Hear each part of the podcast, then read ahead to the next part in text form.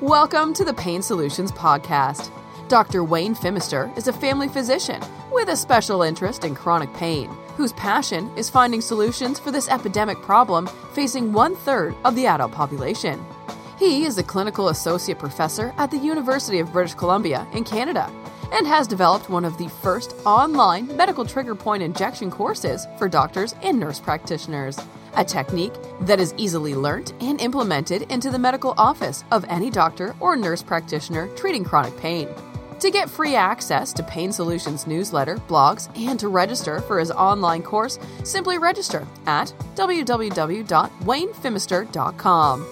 On the podcast, Dr. Wayne brings together experts from various segments to share with you how they solve people's pain problems and how you can get this treatment too.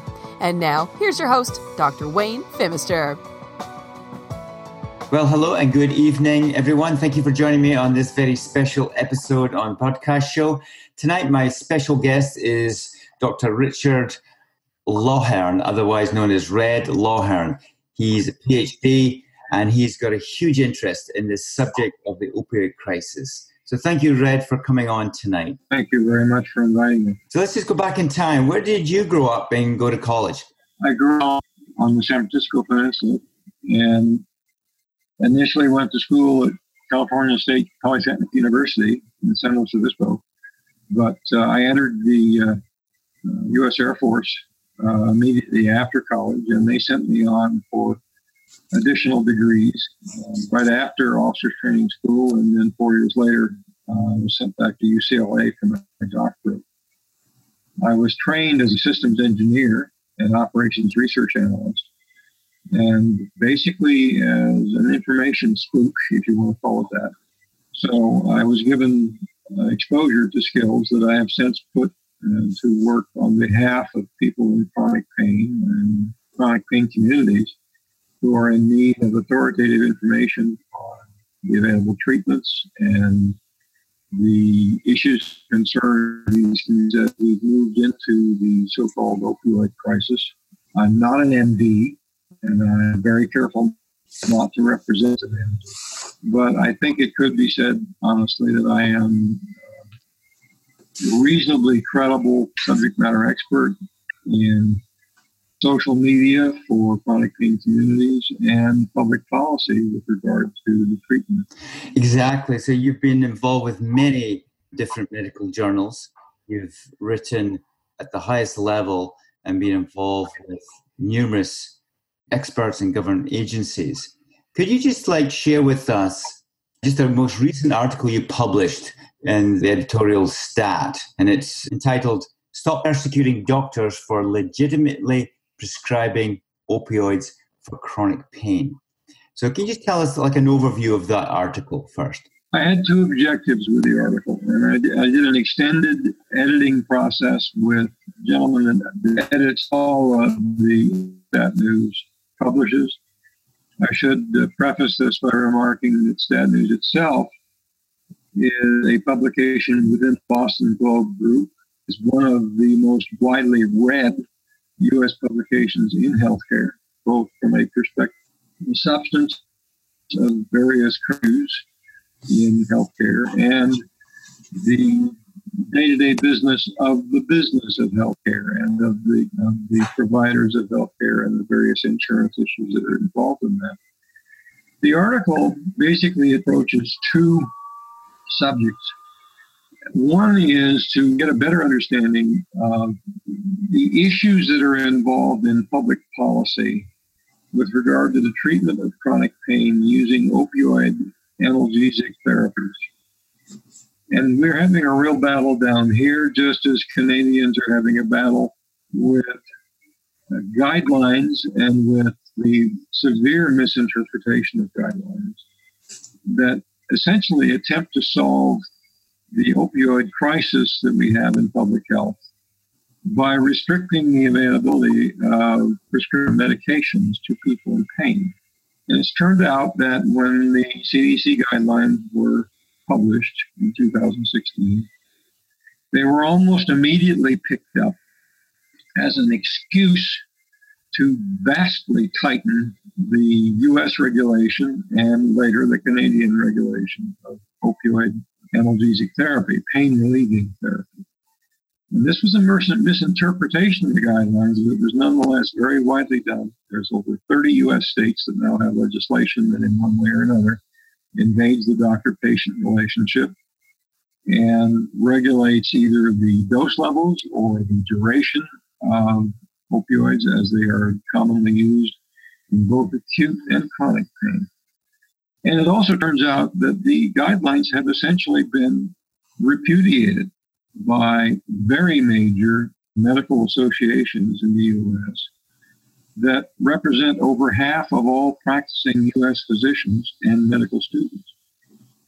The CDC down here has published clarifications of the intention of their guideline. They basically are saying we were trying to help physicians in general practice rather than specialists in assessing the risks and benefits in common practice, and particularly with regard to new patients.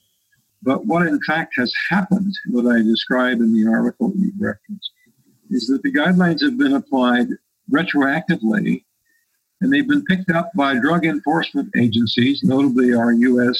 DEA and its state counterparts. And they've been used as a basis for persecuting doctors, basically taking any evidence they can get that says maybe something's going on in a doctor's practice that represents diversion or overprescription or something of harm to patients, and raiding the doctor's office, sometimes by armed SWAT teams that intimidate not only the doctor, but the doctor's patients in place during the raid, and seize medical records, making it nearly impossible for patients to get assistance from other doctors who can't see their medical records for weeks or months.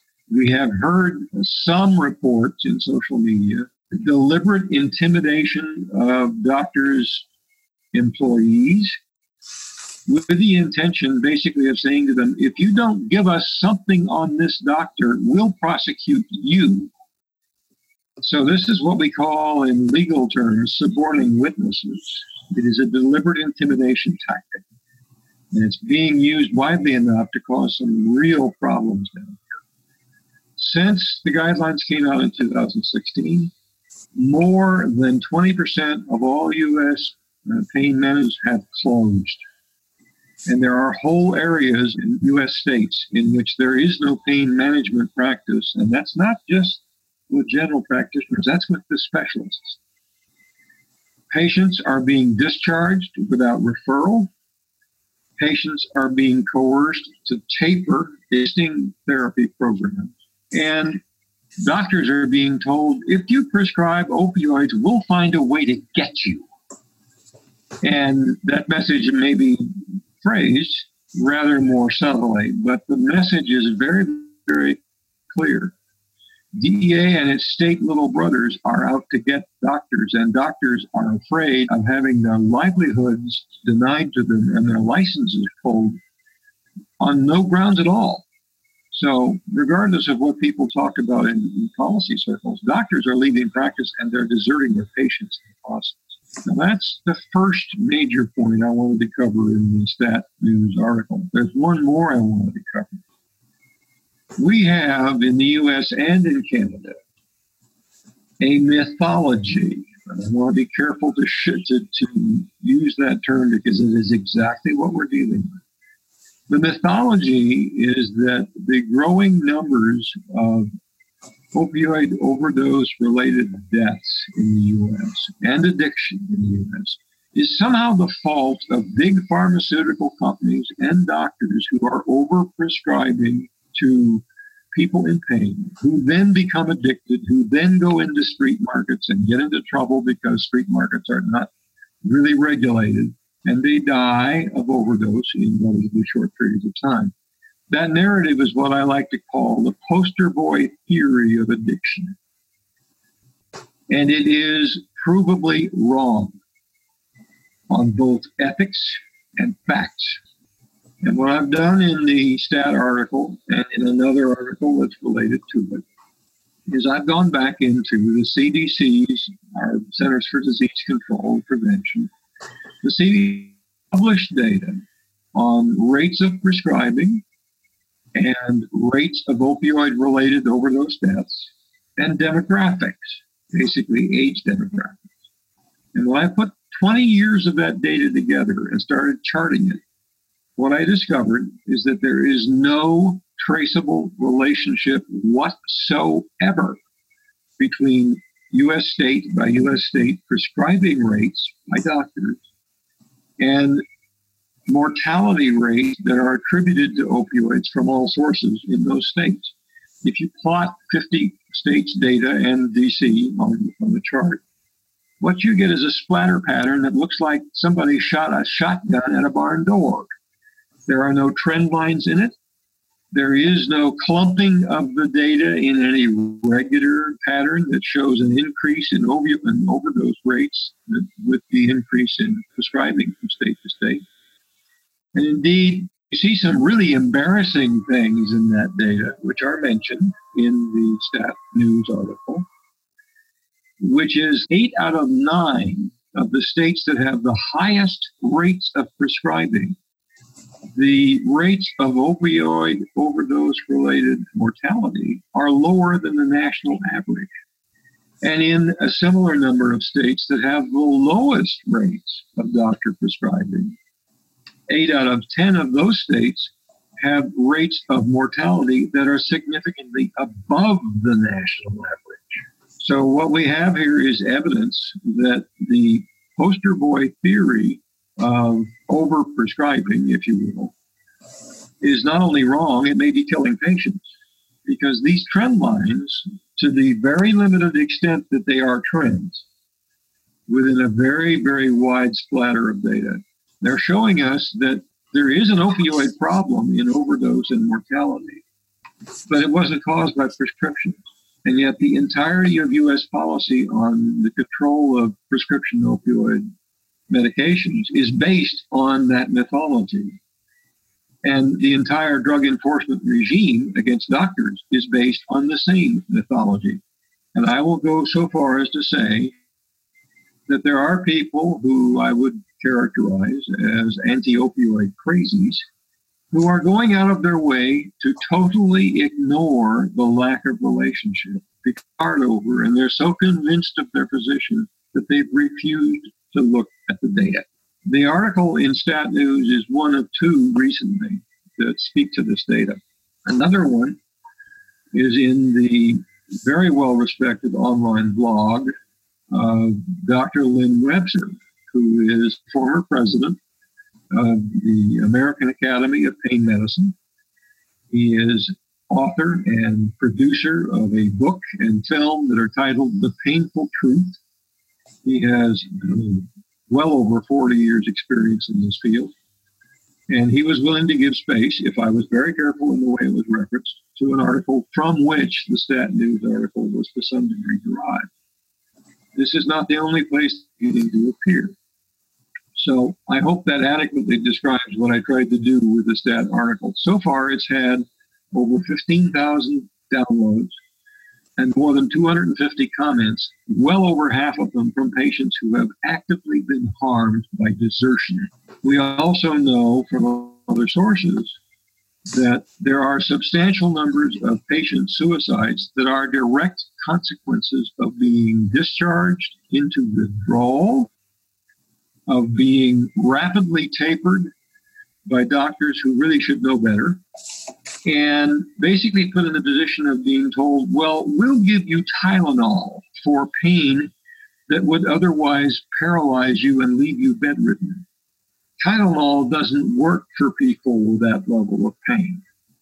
And yet, drug enforcement authorities are basically saying to doctors, that's what you have to do. You have to stop prescribing opioids to people in pain. So we can proceed from that basis and go wherever else you'd like to. Okay, so you know these are obviously very alarming points that you're raising tonight. Raising tonight, I just like to say these are very concerning points that you're raising raising tonight. And my next question is, you know, what is actually happening to the physicians who the police are involved, these SWAT teams? Are they actually losing their license? Yes, some of them are. The number of doctors that actually lose their license as a consequence of a court proceeding. The DEA has estimated it for a recent year, and I'm not sure which one it was, but it might have been 2017. As something on the order of 125 doctors who were actually sanctioned for misusing opioids. And, and of course, you're hearing numerous press and uh, public media announcements of raids on doctors. That's a relatively small number, but what's being done here is that a tactic of intimidation is being used against all doctors. And there are multiple dimensions of that tactic, all of which I might add have been disavowed and repudiated by our American Medical Association. Attorneys general are sending what are called death letters, or they're sending high prescriber letters to doctors. And they're saying, you're among the top 10 or 20 or 100 physicians in this state who are prescribing opioids. You must therefore justify this level of prescription to us, or we will file action against you.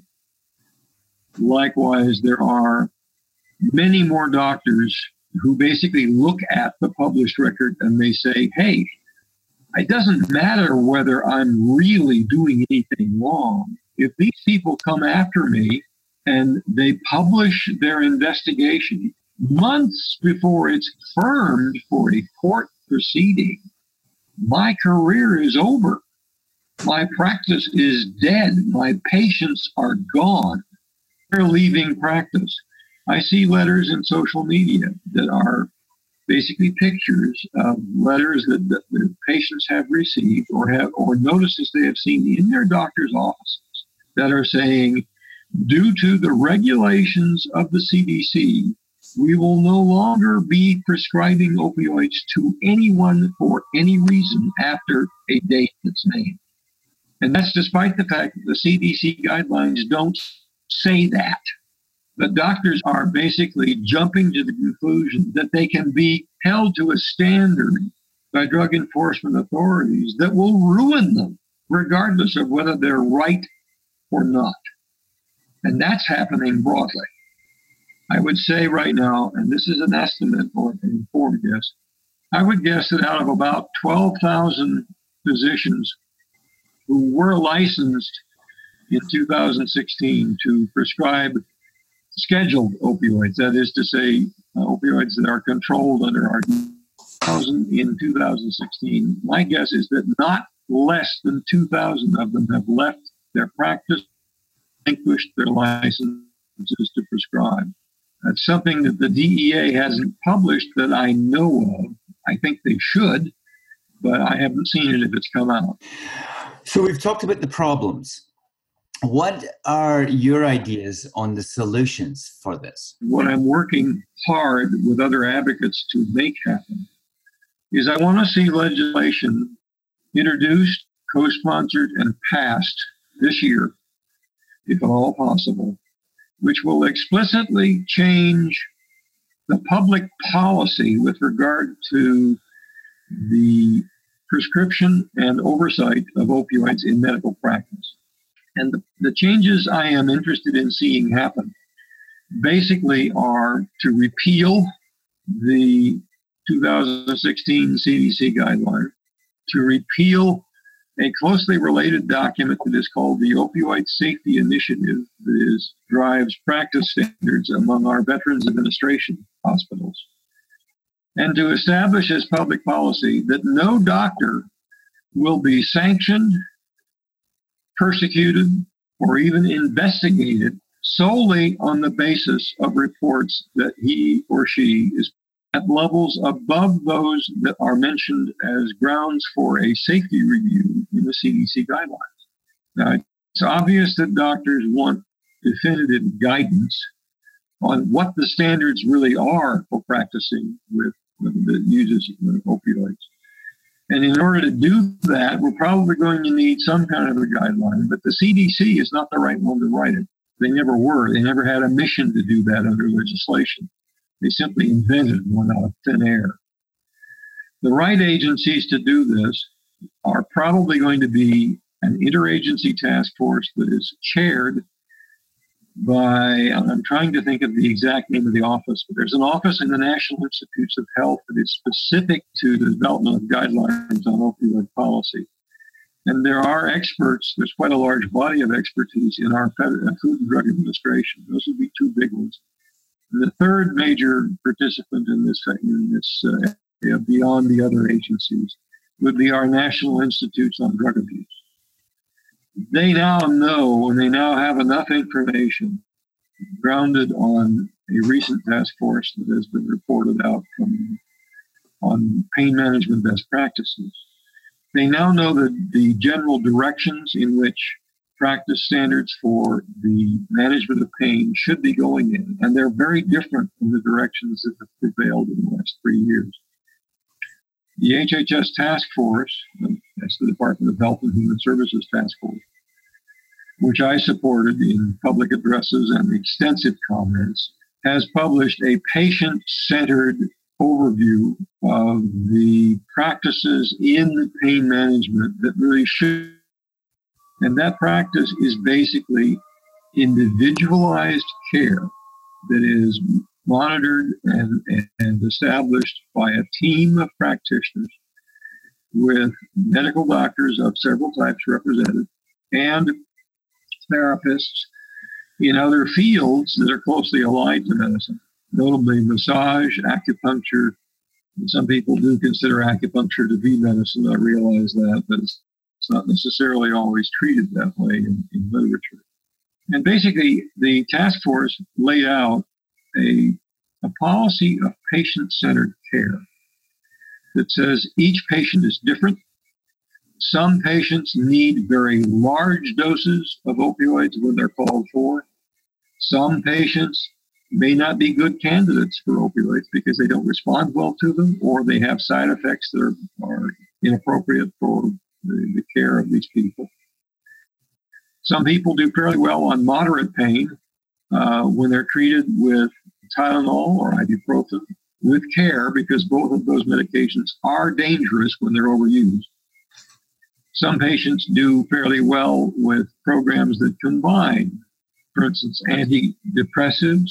There's a class of antidepressant medications that are called tricyclic that are sometimes used in neuropathy, often attempted at least in neuralgia and uh, facial pain. I have a lot of history in dealing with patients in that field. And likewise, we have anti seizure medications that are used off label under a doctor's judgment that have a good history of system. Various kinds of convulsive pain disorders. Trigeminal neuralgia is not the only one by any means. So we have the general there, and what we need to do nationally is to force the DEA to back the heck off and to get doctors re-engaged with a centered, individualized care standard. And that is possible, but the momentum is so strong in the direction of regulatory overreach and persecution. That the only way we're going to get that kind of outcome and the return of doctors to pain management practice is by national legislation that establishes clear and unequivocal policy. I have written a model legislation for this. It's on a website that is called face-facts.org slash Lawhern with the L capitalized. And the model legislation is right at the top of that rather lengthy page. It has an all publications in it that I have done over the past eight years. You know, I'm really glad that we've been able to air the the major issues around this subject, but also more importantly, I think, is where do we go forward to look at solutions and to bring the powers that be who are involved at that level in so we can literally redirect this furthering crisis that is is just going on despite the reduction in opioid prescribing as you stated today and also as I've read in in other sources. And I just want to reiterate that for the audience, you know, the website that was mentioned at the back was www.face-facts.org backdash capital L, or for Law Hern, that's uh, Red Lawhern here tonight. Lawhern is the, the last um, aspect of that. Another dimension uh, of this uh, issue uh, for you, if I may, we have to realize that there are, there genuinely is an opioid crisis in the United States and in Canada. But we have to assign the correct causes to that crisis as well as to the one that patient that the chronic pain patients are facing. If overprescribing is a mythology, there is an underlying reality that is truly complex and that we understand what we need to do about. But so far, we haven't had the political will to pull it all together. Opioid addiction and mortality are real, and they are real for probably on the order of a million to two million people. But they are not created by medical exposure for the most part. There is a small subset of all people who have a malformed gene that's called A118G that governs the expression of the mu receptors in the brain that create euphoria exposed to opioids, even on fairly short exposures. That uh, flawed gene exists in about a half of 1% of all patients, of all people, period. And it means that there is a vulnerability for these people. The fascinating thing here is that we get strong indication from the National Institutes on Drug Abuse that for most patients, most of the time, opioids are not going to be an issue when they're medically prescribed and used as directed. We have some very large studies on that that are very conclusive, and I can provide the resource, the uh, references to you if you want to publish them. But what do we do with addicts, and why are why do they become addicts? The major sources of addiction and mortality these days are socioeconomic and they're complicated. There's no one size fits all solution for that. But here are the elements of it that need to be looked at. We have to start realizing that hopelessness and despair are major drivers of depression. And through depression, they are major drivers of addiction in large numbers of people. And where do hopelessness and despair come from? To a great degree, they come from income and wealth inequality and stagnation of wages and employment throughout the Rust Belt of the United States and the far west rural states of the United States, a great degree in Canada as well. And they are a consequence of the fact that families are struggling to stay together and they're often disintegrating. Communities are disintegrating. And they're disintegrating because our infrastructure is dying in front of our very eyes and we haven't to create industrial employment for people who do not have highly educated skills. This is a major social problem. It is one that will involve levels of far higher than any government is presently offering. And it will have these dimensions. We have to do harms reduction for people who are already addicted. And that mostly means we have to make programs of medication assisted therapy available for people who are willing to engage and want to get off the wagon, if you will, with the, the horrors of addiction. We have to do job retraining we have to build safe and sober housing. We have to educate kids starting in fourth grade and continue that all the way through college. And it has to be education in a manner that is a great deal more complex than just say no, which was Nancy Reagan's favorite uh, description for it. We have to help people find empowerment because without it, they cannot function. They cannot live lives uh, that are productive and centered and able to support their kids. And we have to help kids. Now, there's another element there that needs to be looked at very carefully. This is one that has a great deal of controversy in it and that many people of conservative leanings regard as utter horror.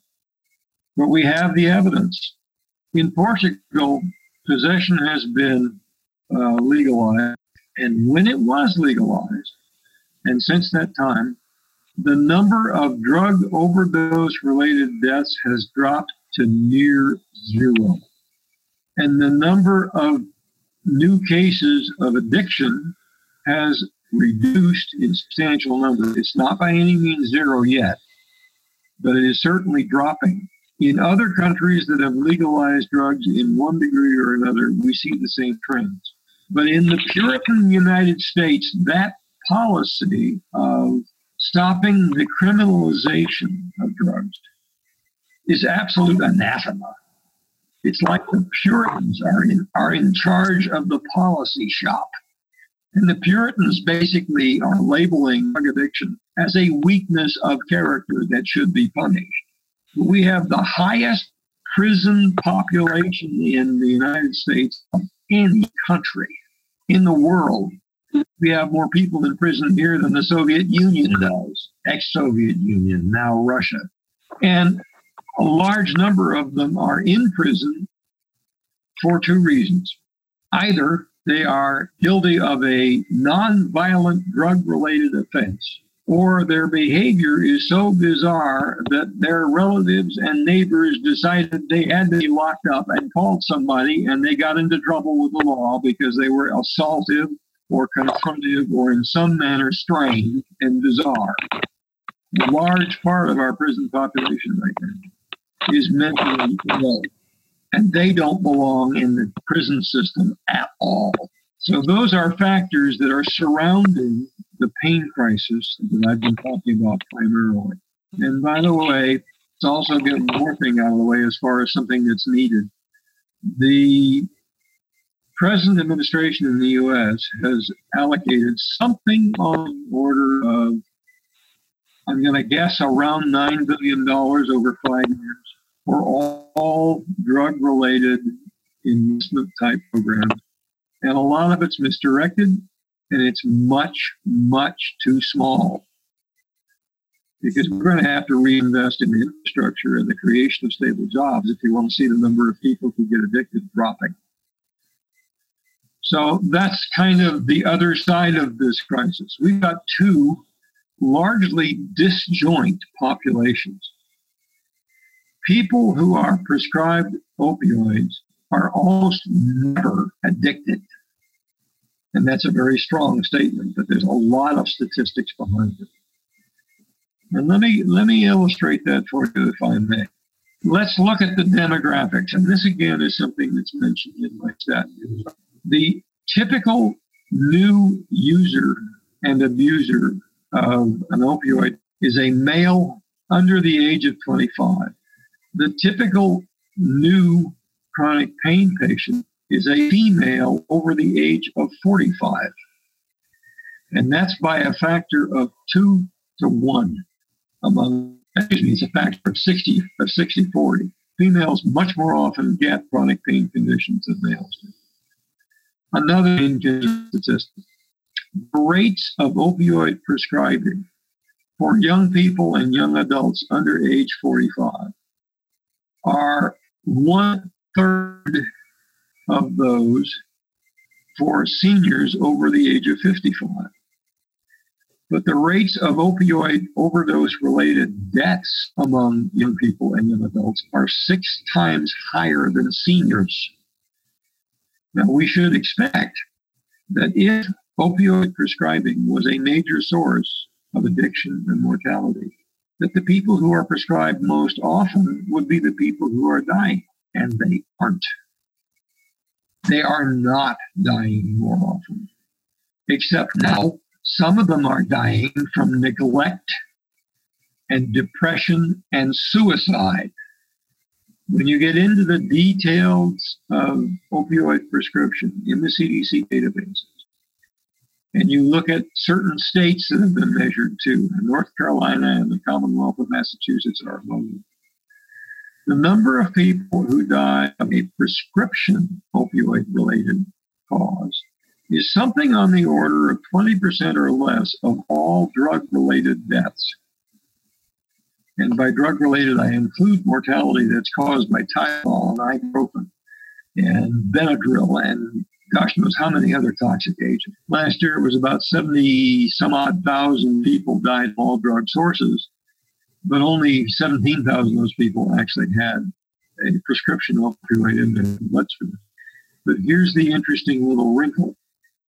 In that 17,000, almost all of those had one prescription type med in their system had multiple other medications and alcohol in their systems.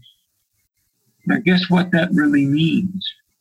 It means that a lot of those people either suicided, accidentally overdosed on street drugs when their doctors wouldn't prescribe adequate treatment for them using opioids that were medically prescribed. What we are seeing very clearly is that U.S. national policy on drug control and on prescription drugs is profoundly and fatally misdirected. You mentioned something earlier in the sense of what can be done to try to change the corporate mind on these things. Let me give you a couple of examples. Send out news notes to well over 450 healthcare legislative assistants in our U.S. House and Senate don't do it every day. If I did, they would certainly never read anything I write. But I do it frequently. And I do it also by follow and several others are doing it by follow up. And by that I mean, if we get somebody who succeeds in getting the attention of a senator or a congressperson, congressman, congresswoman, and says, I want to talk to you, legislator, about problems I'm having as a pain patient. We will prepare materials for that person to present to their legislator or their governor or their state legislator and to leave behind. We will help them to prepare for a short presentation given to their legislators either in person or on the phone.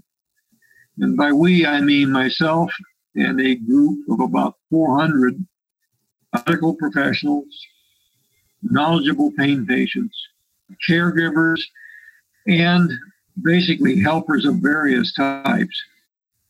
This open information collaborative network, it's called the Alliance for the Treatment of Intractable Pain.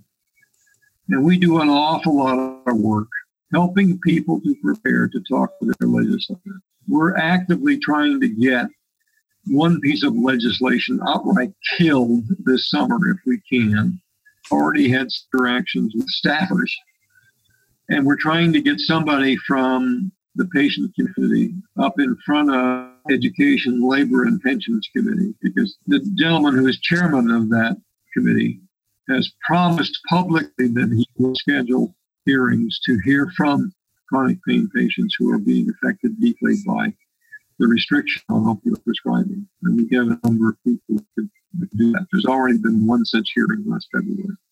So, as for what's changing, the message that we offer and that we want to have offered respectfully, but nonetheless with some, let us say, fervor, is Mr. Legislator, there are 20 to 40 million people in the United States who suffer from high impact pain.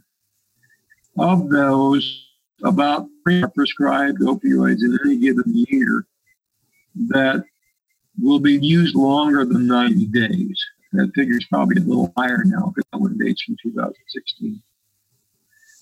This is a voting constituency, and it is increasingly a very polarized one that thinks you personally are doing a lousy job if you want to be reelected, you better listen up, Bubba. And obviously, it's going to be put in terms a little more polite than that. But we're encouraging people to call their governor's office, to call their state medical board, to call their personal assembly person or state senate person, to call the healthcare legislative aide or policy assistant or regional assistant of their senators and their congressional representatives. And basically, in a focused way, to say, I'm your constituent. I'm a chronic pain patient who has been deserted by my doctor because of policy that you are a cause of. And I want you to fix the mess you've made. And I want it done this year, not next year, not five years from now. I want it done now. You can hear the tone of voice I'm using. I usually tone that back just a hair when I'm talking to a legislative staffer that's on the telephone somewhere. Do we have other places you'd like to go with us? Well, I think maybe for another night. I think um, we've covered a lot of ground, and I think you're at a critical point down there in the states that I really hope that you know there's a turning of the tide where people actually get help, because at the end of the day, we're all in this to help people to stop unnecessary suffering, deaths, and just the path that they're finding themselves in for no fault of their own. And like many things over the history of medicine, you know, it's taken a bit of polar shifts in mindsets to master problems that are huge, like the simple introduction of washing hands, for example. You know, and this is, I see a very similar situation. You know, the, the answers are there, and we just need to have enough people on board to change this tide. And, you know, personally, I'd just like to thank you, Red, for your commitment over the years to this work. I know you've had personal experience and family members who've gone through this, and it's very close to your heart as well as to the millions of people out there across your country and across the world who are in this situation. And, and I really hope that you can help these colleagues and um, sufferers of chronic pain. So we're going to wrap this up tonight. Um, you've already answered the question is there any more that you would like to share? And I think you did a, a wonderful, masterful job in that. And I'd just like to leave your name because I think your name is associated with so many different resources on Facebook, social media platforms, and that's just Red or his, you know, Richard for his first name and Lawhern. L A W H E R N. Easy to find on Google and easy to find on Facebook. On Facebook, it's red.lawhern. Page is public. You can come there and read there, and you, you don't have to be my Facebook friend to read there. If you want to comment there, you'll need to be my Facebook friend. And I have about 5,000 of those now. so, yes, indeed. I'll be very happy for anyone. So, listen, thank you again, Red. I really appreciate your expertise and your commitment, your passion, and your big heart for this subject matter. And it's been a privilege to get to know you a little bit and to hear what you've got to say and to spread this word on the podcast show here at 21st Century Pain Solutions. So thank you so much. And I look forward to the next conversation we'll have down the path. Thank you, Wayne. Have a good evening.